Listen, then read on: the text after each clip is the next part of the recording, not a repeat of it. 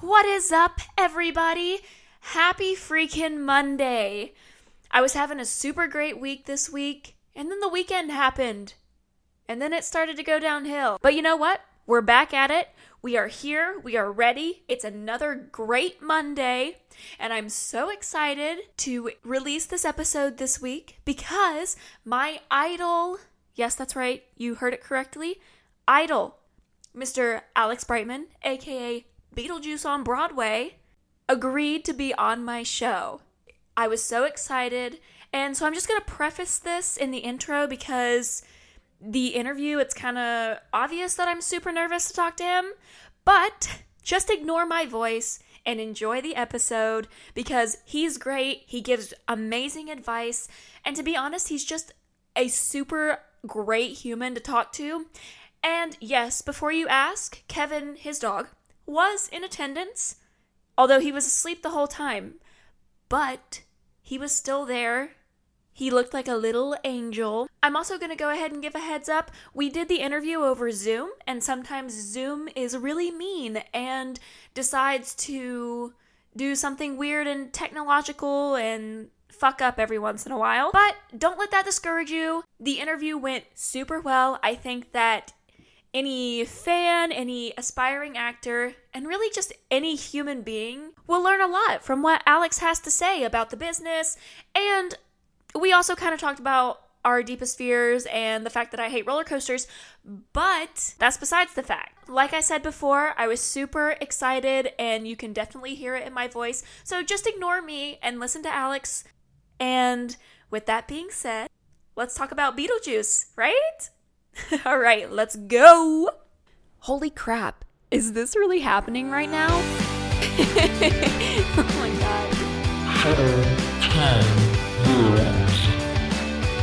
god. God, this is gonna be a mess. In three, two, one. Let's welcome Mister Alex Brightman, the ghost of the Winter Garden Theater. What? Thank you very much. Thank you for that wonderful introduction.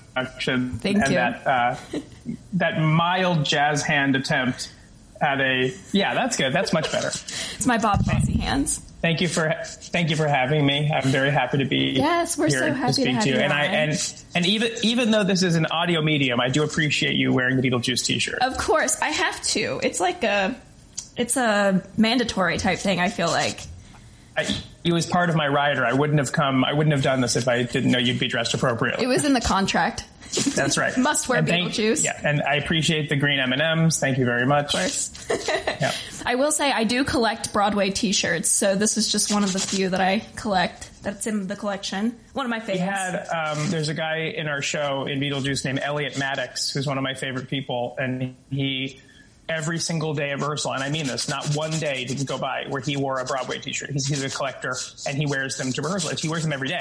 I so he love doesn't. That. He, his entire wardrobe consists, aside from going to opening nights and sort of galas, his entire wardrobe old Broadway T-shirts. That's amazing.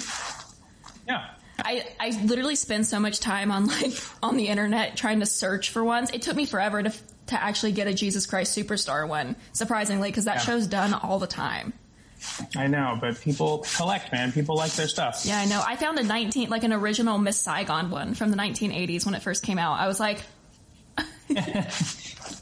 score. I know. I was like, oh yes. And just so everyone knows, Kevin Brightman is in the house, and that's Alex's dog. He's amazing. Yep. And super Kevin cute. is is lying is lying uh, dead asleep behind me on a bed. Yes. Um, so at some point he'll wake up, or he won't. Yeah. I mean, he can sleep for he literally can sleep for eight or nine hours if he gets a good enough walk. I love that. Yep. I wish I could sleep yep. for that long. You and me both. I always talk about I'm a like raging insomniac, so I just I'll stay up and then wake up. I'll stay up till like three in the morning, then wake up at seven. I'm like, that's, that's, it doesn't matter what time I go to bed. I wake up at seven thirty, pretty much on the dot with no alarm clock. Right. And so that's me every time. And yep. it really, it, it's really stinky when I have to do like a bunch of writing and I pick my head up and all of a sudden it's four in the morning and I don't right. realize that it is. Yep. And then I have to force myself into bed only yep. to wake up three hours later to walk Kevin. Right. Yeah. Yes. Cause he's on the schedule. He is on schedule. Yes. And he's the only person in my household that is currently on schedule.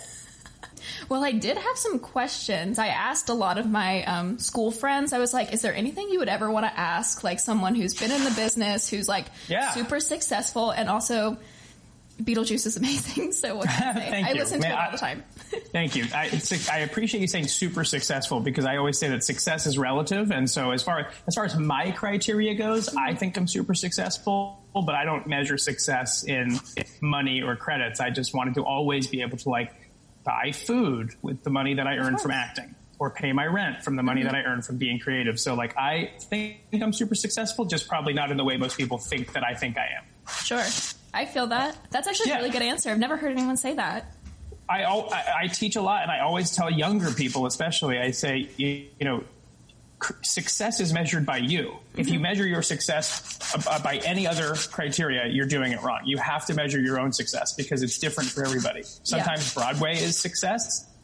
I don't think it is. I think Broadway is a, a cheat. It's, it's an, in, it's one of those goals that isn't necessarily like, there's no track to get there. So mm-hmm. it, it's essentially inachievable until you have it. Right. So it's a weird thing to, like, pursue, but mm-hmm. to be an actor every day, that's very easy to do and very, very doable and achievable. Right. And so I always think, like, make sure that you know what the criteria of your success is. And so when you're crushing it by your own success, great. Right. Oh, wow. Yeah. I've never heard anyone say that. That's really, that's actually like, I feel that in my soul, it's, you know? It should keep you going. I yeah. always think that, that that's, that kind of sentiment, and those in general, are important for creative people, because a lot of people measure success in dollars and cents or mm-hmm. yeah. credits on resumes or, you know, body of work. Mm-hmm. I measure parts of those. I factor some of those in, but I think success is about, I am very happy with the things that I've done. Mm-hmm. Um, and I know that there's so much more to do and learn. So, like, that's my version of success, that I can pay my rent and be happy with the things that I have created out of my head. Right. Wow. Oh. And it, if it changes, it'll change. But, like, it should, and it should, it should evolve as you get older, or, you know, evolve once you learn, or, or, you know, have a bit of trial and error here and there. And, and then you'll sort of carve out what you believe that little kernel of success means to you. But yeah, right. I, again, just, to, just, just to say that, to go back to say, thank you for thinking I'm super successful. Yes, of course. Uh, I appreciate that. Yeah. I remember my first time ever seeing Beetlejuice. When was it? I think it was in the fall. I'm trying to think, but uh-huh. I, I won the Beetlejuice lottery. I'm really good at winning lotteries. I've seen, like... I'm not. Almost every show that I've seen, I've won a lottery for. The only one I haven't won is Hamilton, and I'm still trying to That's a day. very... It's a very specific skill. My brother's the same way. My, you, yep. my brother, is any game of chance, any luck-based thing, my brother wins every time. Yep. I saw Beetlejuice three times by winning the lottery. Amazing. Yep. Yeah, I, you've seen it. You, by the way, you've seen it three more times than I have. Well, you know it more than I do, so... Probably true. Yes. Well, one of my questions I have for you is um, kind of like acting. We'll get to the Beetlejuice specific ones later, but um, how do you approach new scripts or songs for the first time, like when you're first learning about them and acting? I am obsessed with um, words. Mm-hmm. I'm obsessed with script and, and dialogue and lyric. Um, so it's it's sort of two different answers, but the same answer, I guess. But I'll I'll answer with, like, approaching a song, I think, is, like, something I teach a lot. And so I, because I think a lot of people get a song and they want to just jump into performing it. How fast can I learn this? How you get the notes in, get the words in, and then go. Whereas I think it's much more fruitful for a performer to don't even learn the music right away, unless you're in a jam and unless you're trying to get into an audition in an hour. Um, but typically you're not.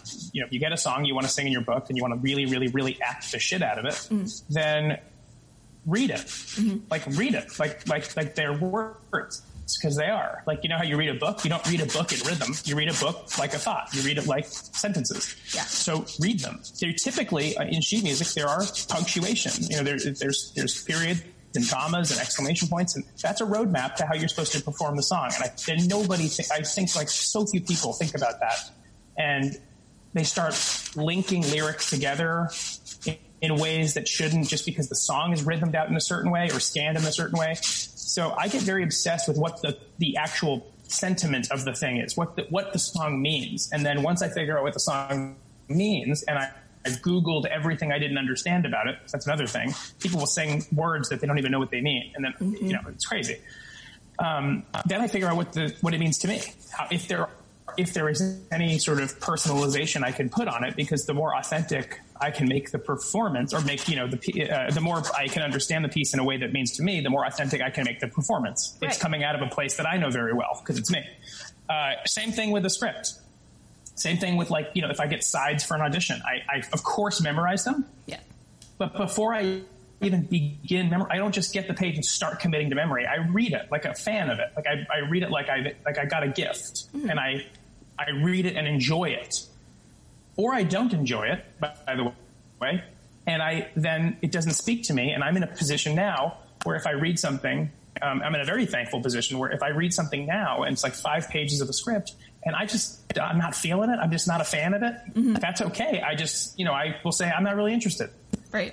Um, but if I like it, then I really want to see, okay, what is this about? How much can I put myself into it before my audition? Mm-hmm. So it's really just about how much does it speak to me? Yeah. Because I, I could, you know, I feel like a lot of good actors could spin a script or a mm-hmm. lyric into something wonderful. Sure. But then let's just say you didn't really like it, but you were good at it. Mm-hmm. And then let's just say you get the job. Now you have to do this job that you don't like, but you're good at. I mean, like something, there's something crazy about that to me. There's something really weirdly skillful about that, I think, but I don't really subscribe to it. I support that. Yeah. And I know you talked to me during our lesson that we had about like lyric scansion and stuff like that and taking breaths like in different places. So that was super helpful. Yeah. yeah. Well, it's majorly important. I mean, mm-hmm. you wouldn't, you, you, you would, you wouldn't say, um, you know, the sky is blue, the ground is brown. Mm-hmm. You would say, the sky is blue, the ground is brown. Mm-hmm. You wouldn't say, the sky is blue, the ground is brown. You would never put those two together. So mm-hmm. why would you do that in a song? Right. And that makes obviously, there's an o- there, there's an obvious space mm-hmm. to add, you know, a different thought. Mm-hmm. So it's like, so so you can do that in song. You can. It just is a matter of interpreting, and then it's a skill. You get better at it the more you do it. And oh yeah, totally. You start reading it. Yeah, and it, it, the more you practice it, the more you. you becomes um, um you don't even think about it, it just becomes second nature. You just read it, you read a lyric that way. You just start reading a lyric as a monologue, as a story. Mm-hmm. I will say both my mom and I I think have really strange fears of snakes, because both of us in the past week have dreamed that there's a snake in our house. So oh. Are you are you not are you already not a fan of snakes, or are you was this dream sort of an impetus? I don't know. I actually Googled what it meant to have a snake in your dream, and I was like, this is weird. It's like, part of it's like you have anxiety over something, or you're fearful of something that's going to happen. And I'm like, I, this I don't know. I would love it. I would love it so much if the thing said, what it means to have a snake in your dream is that there's definitely a snake in your house. Oh my God, I would, I would just to, my shit. just to just to ramp up your anxiety even more. There's for sure a snake in your house if you have a dream about it. I would tell my mom I was moving. Be like, yeah, I get it. I'm trying to think of what like my deepest fear is now that you we've. T- what do you have a deep fear? What's your deepest fear? Do you have a fear like a phobia or a fear? Actually, yes. Okay, so I love riding in airplanes, so I'm not afraid of heights. Uh-huh. But I will not ride a roller coaster. Interesting. I won't do it. I I always say I'm afraid of the machines because they break down a yeah. lot. But then, like, yeah, airplanes also break down, so it doesn't make sense. I, I have. I used to have, and I still do a little bit, have the biggest phobia of flying. I it developed it. I never used to have it. I had it for like ten or fifteen years, and it's getting better now. But I. It was not about the plane. It was not about the falling. It's not about the crashing. It's not about that. It's about the lack of control. Mm-hmm. And I think that might be what also a roller coaster. You're on it, and you, you there's no brake you can pull. Nope. So it's like you don't have control. You ha- until it's over, you have to ride it out. Mm-hmm. Um, so I understand that fear. Um, yeah. Mine is the opposite. I'm a huge roller coaster junkie. So many people are, and I've, I, I've tried. I really have. I've tried. I rode. There's an amusement park near my old college that I went to in Ohio, and I rode like the tallest roller coaster. My boyfriend at the time like convinced me to get on it. I'm pretty sure I stopped breathing at the top. I like that you said my, my, my boyfriend at the time. I was hoping this story this story's going to end with, and then he died on that ride, so he's no longer my boyfriend. No, no, no, no. That's no. why that's why I'm scared of roller coasters. Yes, because my boyfriend died. That's why. Yep. That's it. He fell All off. Right, of sorry, I, I didn't mean to derail us from the actual conversation, but oh. I was curious. No, it's okay. That's a good. That's a like legit question though, so I support. Yeah. I, I do well, have I'm fear of ghosts sometimes, but I don't think I'm scared of them. I think I'm just scared of what they might do. I'm positive there's a ghost in this house because my mom says I'm crazy, but I've seen it. I swear. I think we're we're trained as as humans that, that grew up with watching movies to think that ghosts are vengeful. Mm-hmm. And so, which is crazy because most most people most people have died naturally. Most right. people aren't have not have nothing to come back to seek revenge for. Mm-hmm. Um, so it's we've been trained that like ghosts in houses are evil. Mm-hmm. Whereas I think if they exist, and I don't know if, if I believe in that at all, I don't know. I don't have a yes or no answer. I don't imagine they'd all be like out to get you. Right. No. Yeah. I don't think it's out to get me. It just like, it likes to mess with me. I do have a ghost in my apartment in the city though, because she likes to, like, I'll come home and my laptop will be on the floor. And I'm sure. like, thanks. Okay. So she's technologically savvy. This yes. Ghost. She likes to Got play. It. She likes to play with things. It's like this little girl and she likes to play with the chain oh, on boy. my door. Yeah. Okay. She just likes to pull pranks. I think. I, I instantly regret doing this interview. Ghosts follow me. I'm just joking. Well, so, you know, sort of a pseudo ghost is on this chat right now. Yeah, I was going to say, one. yeah, like you played one. You shouldn't yeah. be scared of them. I'm not scared of them. Well, that's good. Isn't there a ghost in the Winter Garden? I feel like I saw a video about that. Every theater probably has some mm-hmm. semblance of an ensemble of ghosts. Yeah, that once, that's why there's you know, a ghost light. There. I love it. Yeah. It's, do you know? Do you know why there's a ghost light? T- truly. There are many. There are many answers, but like, but they're, the one that I subscribe to, I believe, is the best. But there's like one or there's like one of two answers usually. One is the one where it's to keep the ghosts away, mm-hmm. which I think is not the answer, but I think it's certainly valid. The one I like is that every theater in the country has a ghost light. They put it on stage after everybody leaves, so that the ghosts can put on shows. Yeah, I've heard and that so, one. So, Oh, so that they don't mess things up when they when, when the alive people are there. They don't get that. We give them the space. Yeah. We, we we we have respect and reverence for the people that once inhabited this theater.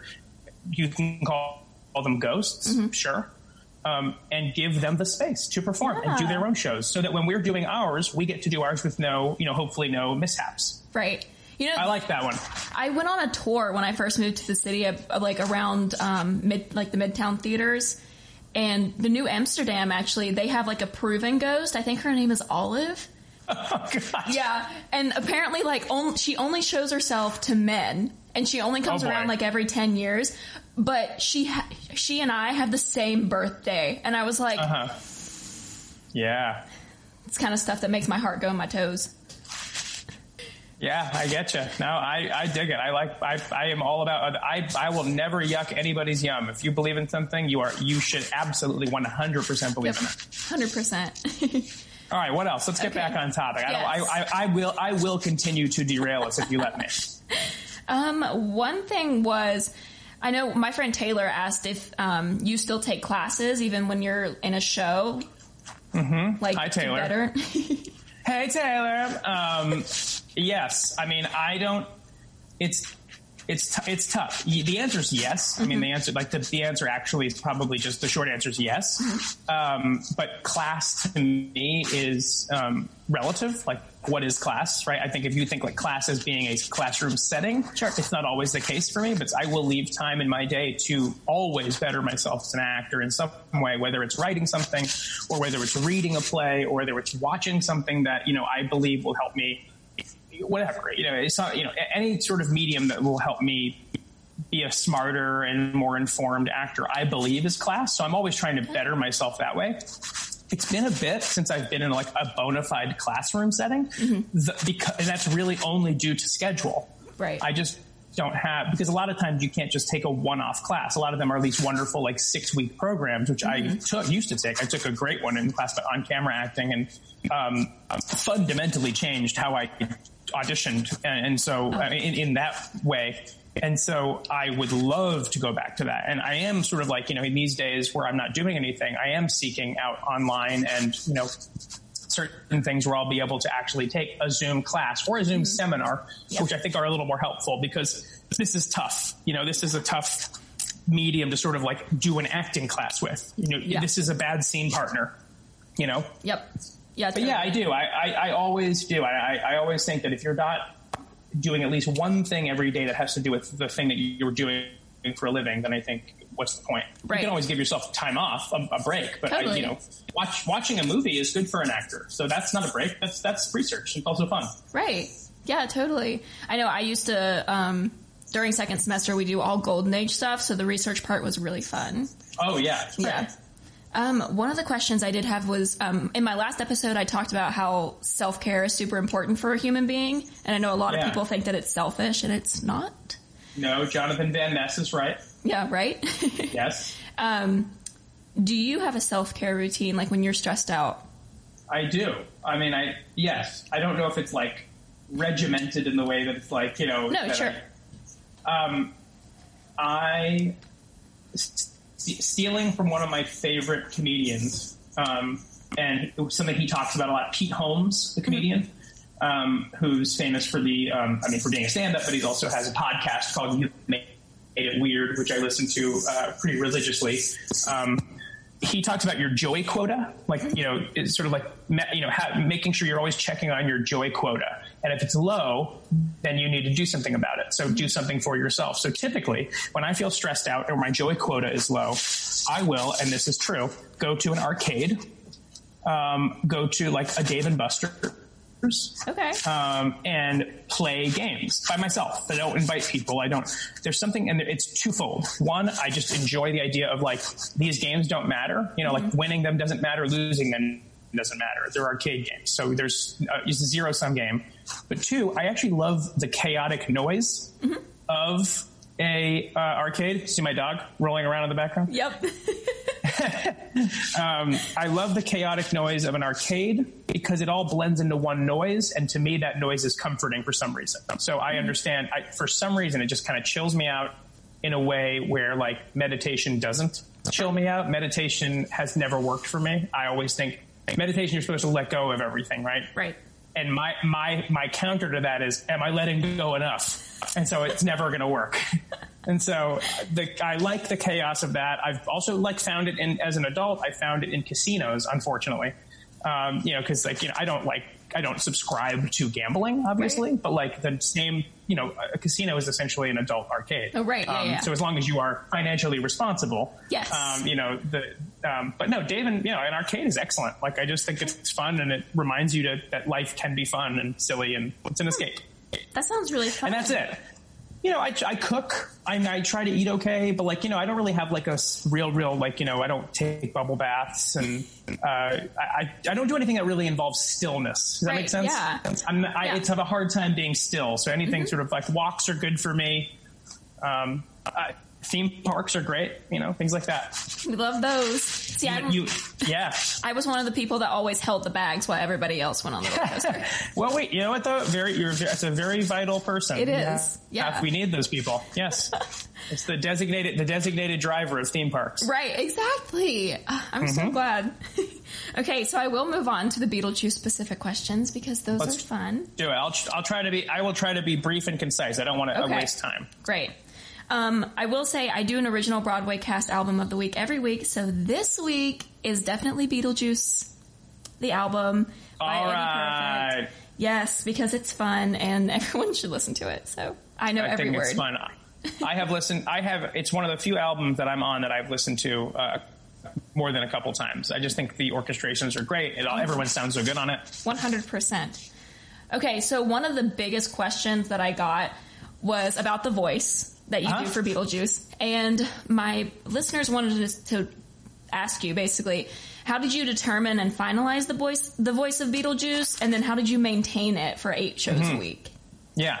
So I knew when I when I ended up getting offered the role to do the very first workshop, I knew that Beetlejuice, the thing, you know, the couldn't sound normal. I mean, he couldn't. Right. There's nothing. Nothing in this material that would say that he's just a normal guy. Uh, everything about him is strange, and so why wouldn't his voice be? So I started to do that thing, that thing about, okay, investing, looking at the words. What do I know about the words? He's a millennia old. Mm-hmm. So what does that mean? It means that he's falling apart. I mean, constantly falling apart, putting himself back together, and he's used his voice for that long, right? So his voice is t- his voice is wrecked and ruined and falling apart. His vocal cords are barely there anymore. So what does that sound like? So I knew, like, and I'd seen the movie and I'd seen the cartoon, so I had some idea of what, like, the fans you know, like what Beetlejuice is to the world. Mm-hmm. So I also didn't want to deny that. I didn't want to make it so different that people thought I was being selfish. Right.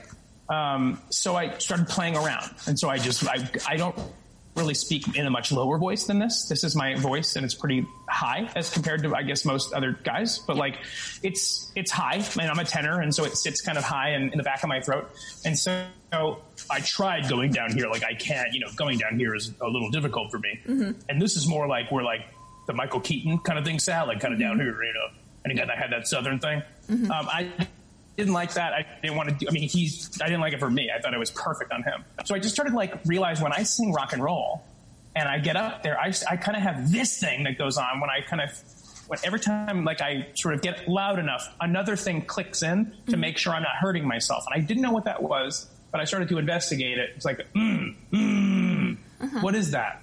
It's like when I'm clearing my throat, I'm not feeling it in my vocal cords. I'm feeling it higher. So I started playing around with that until it didn't hurt anymore.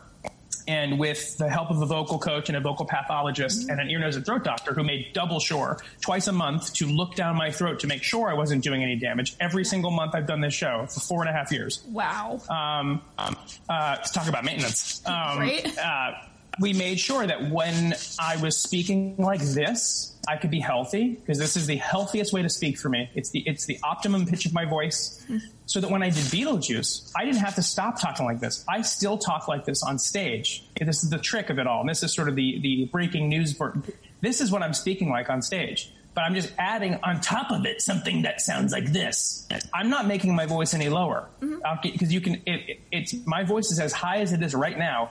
I'm just putting something on top of it that put that, that vibrates really quickly and sends the tone through it so that I can keep talking like that. You see how easily I can come in and out of it? Yeah. So it's not about changing my voice. Mm-hmm. It was about adding something to the top of it and making my uh-huh. voice come through something like a filter. Uh-huh. Um, and so that's how we found it. You know, I, I found something by accident, or mm-hmm. I found something by, you know, playing around.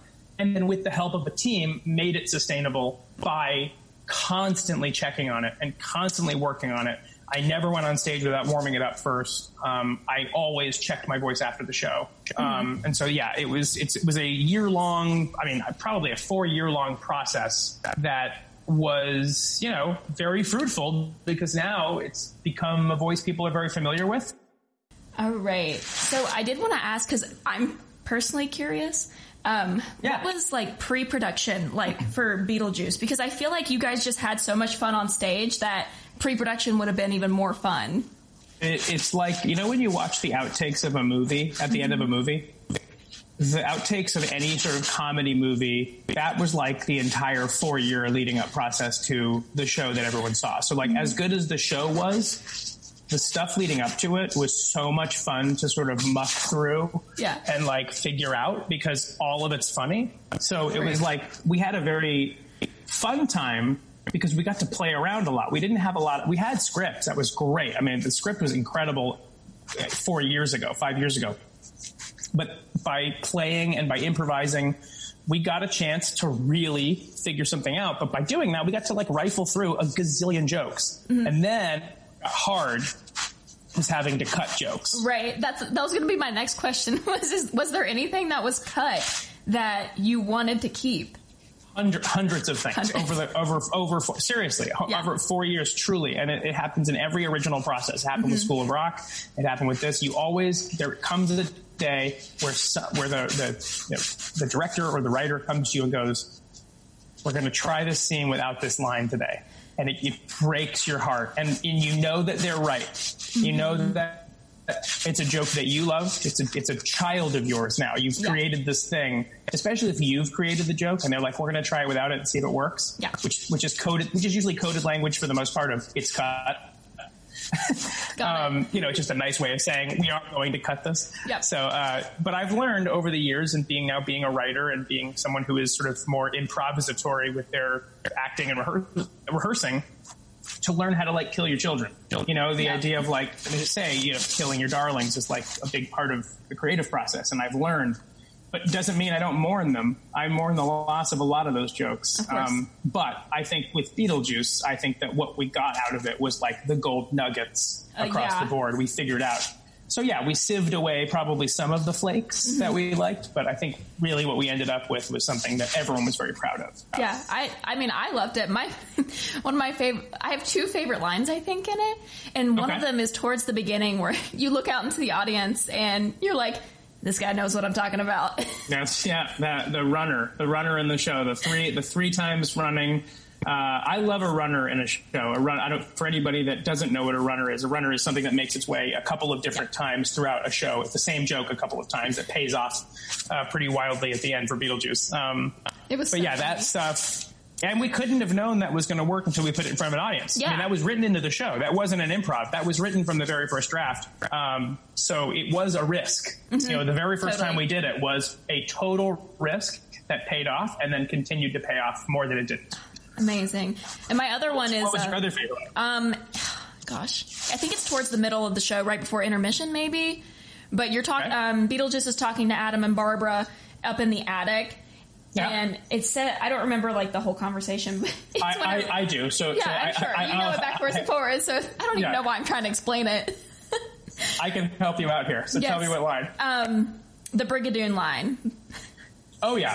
Fuck Brigadoon. Um...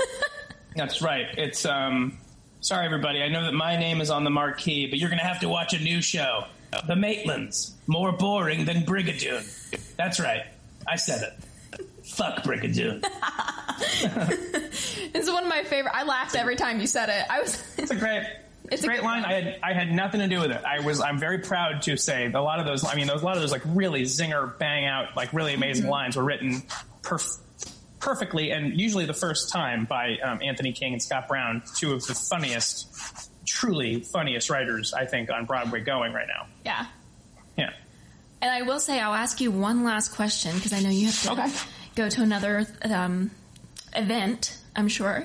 Yeah, all these events that I'm going to during the time of coronavirus. I go, yeah, I have to get dressed for an event. Yes.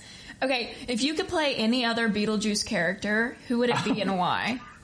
I have two answers for okay. that. One is one is a funny, selfish answer, and one is the real answer. The okay, funny, great. selfish answer is uh, Otho, because I wouldn't have as much stage time, and I'd like some time off. But the last two shows I've done have been so crazy.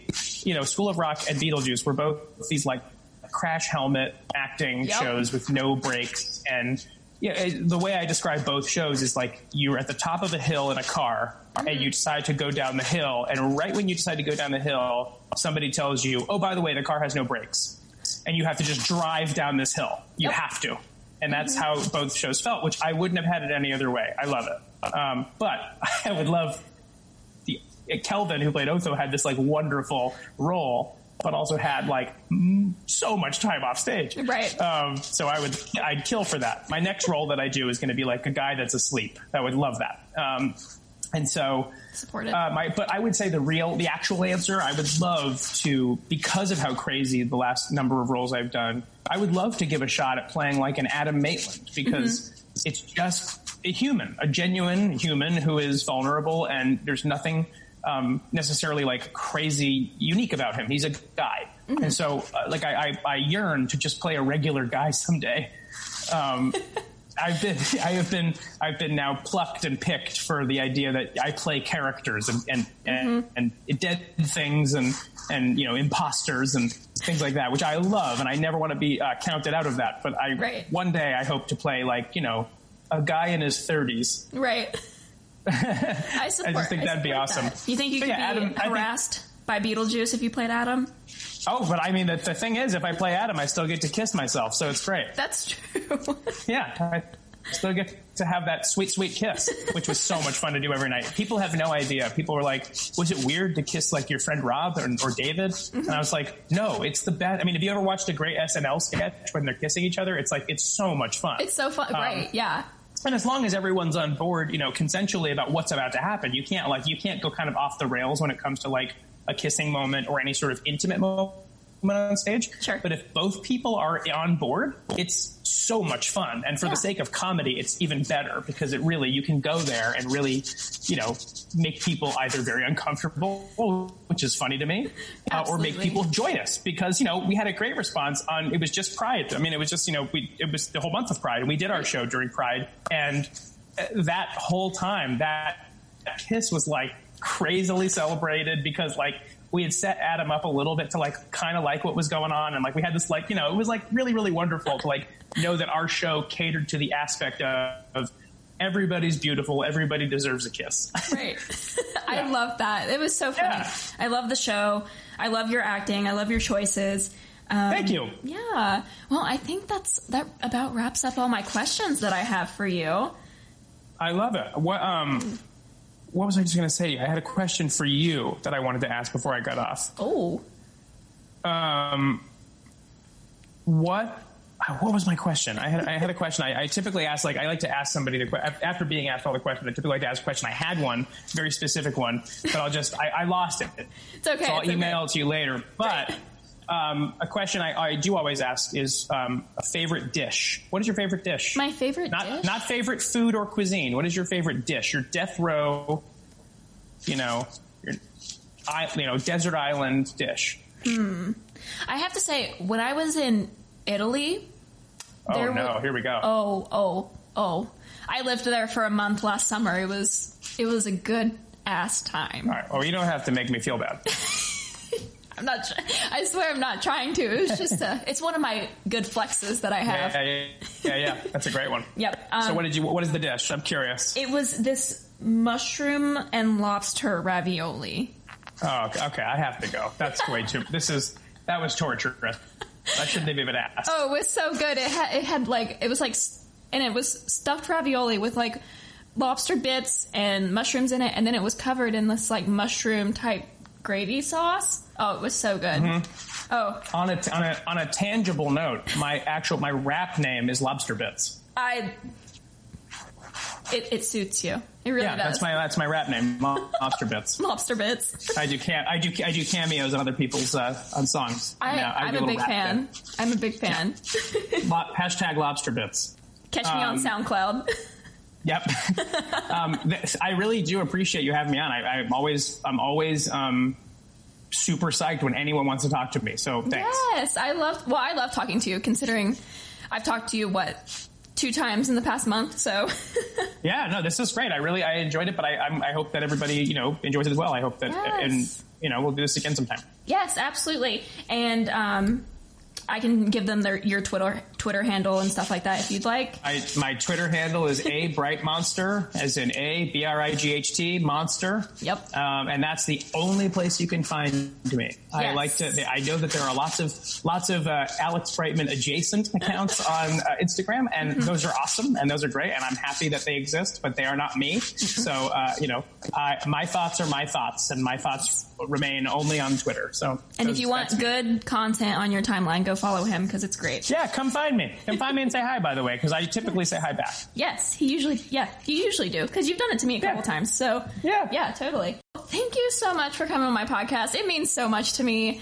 It's my pleasure. I really hope it's, uh, I hope you have a nice day. I hope, I can't wait to hear the episode. I will listen, I promise. And uh, I will promote the shit out of it. Yes. Yes, that's what it's all about. Promotion. Absolutely. Um, no, I, I, I genuinely appreciate it. So thank you. Yes, of course. Well, I hope you have a lovely day. And Kevin, I hope you have a lovely sleep because you are dead knocked out still. Oh my God. He's never, he hasn't moved once. I'm going to go check his nose to make sure he's breathing. Make sure he's still breathing. Um, uh, thank you very, very much. Thank you. I will talk to you soon. All right. Bye, Alex. Bye, Frankie. Oh my God. Okay, that was the most fun I think that I've ever had in a conversation. Just so everyone knows, I had never met Alex. I saw the show three different times and never got to meet him at Stage Door, and I was so sad. But things happen for a reason, and now I've talked to him twice in the past month. He's the best person. Also, in case you didn't hear, the original Broadway cast album of the week is Beetlejuice. Duh. By Eddie Perfect. You can find it on Apple Music, Spotify, and probably any music streaming service. I highly recommend you give it a listen. The entire cast is amazing, and every song you listen to, you will have it in your head for the rest of the week. Give it a listen. Super fun. Also, if you want to follow Alex, he is only available on Twitter. He does not have an Instagram like he said earlier in the episode, and his handle is A, like the letter A, Bright, B R I G H T, Monster. And that's where you can find all of his updates and social media-esque postings. If you're looking for some cute dog pictures, Alex does post Kevin content, which is pictures of his dog. And also, Alex just announced on his Twitter that he's going to be part of a new Netflix original show called Dead India. I think that's how you say that. Um, please disregard me if I mispronounced it because I can be really stupid sometimes. I was a mathlete in high school, not a grammar nerd, so... But anyway, he's gonna be voicing Pugsley, and we should send him some super good vibes. That's the episode for this Monday. I hope you all have a wonderful week. And don't forget to follow me on Instagram. It's Frankie A. Mars. And that's Frankie with an I E and Mars like the planet, but with two R's instead of one. And it's also the same for my Twitter. So if you want to give me a follow, totally fine. If not, whatever. That's cool too. But also don't forget to give Alex a follow as well. Also, I have not fully watched Hamilton yet. Okay, don't skin me alive, but I'm working on it. I keep getting busy and I want to like really focus on the acting, so I need to like find a time to sit down and watch the whole thing through because I've been working all week, but I swear I'm going to do it and it's going to be great because then we can all talk about it. Anywho, have a lovely rest of your week and I'll see you next Monday. Yeah. Until then, namaste, motherfuckers.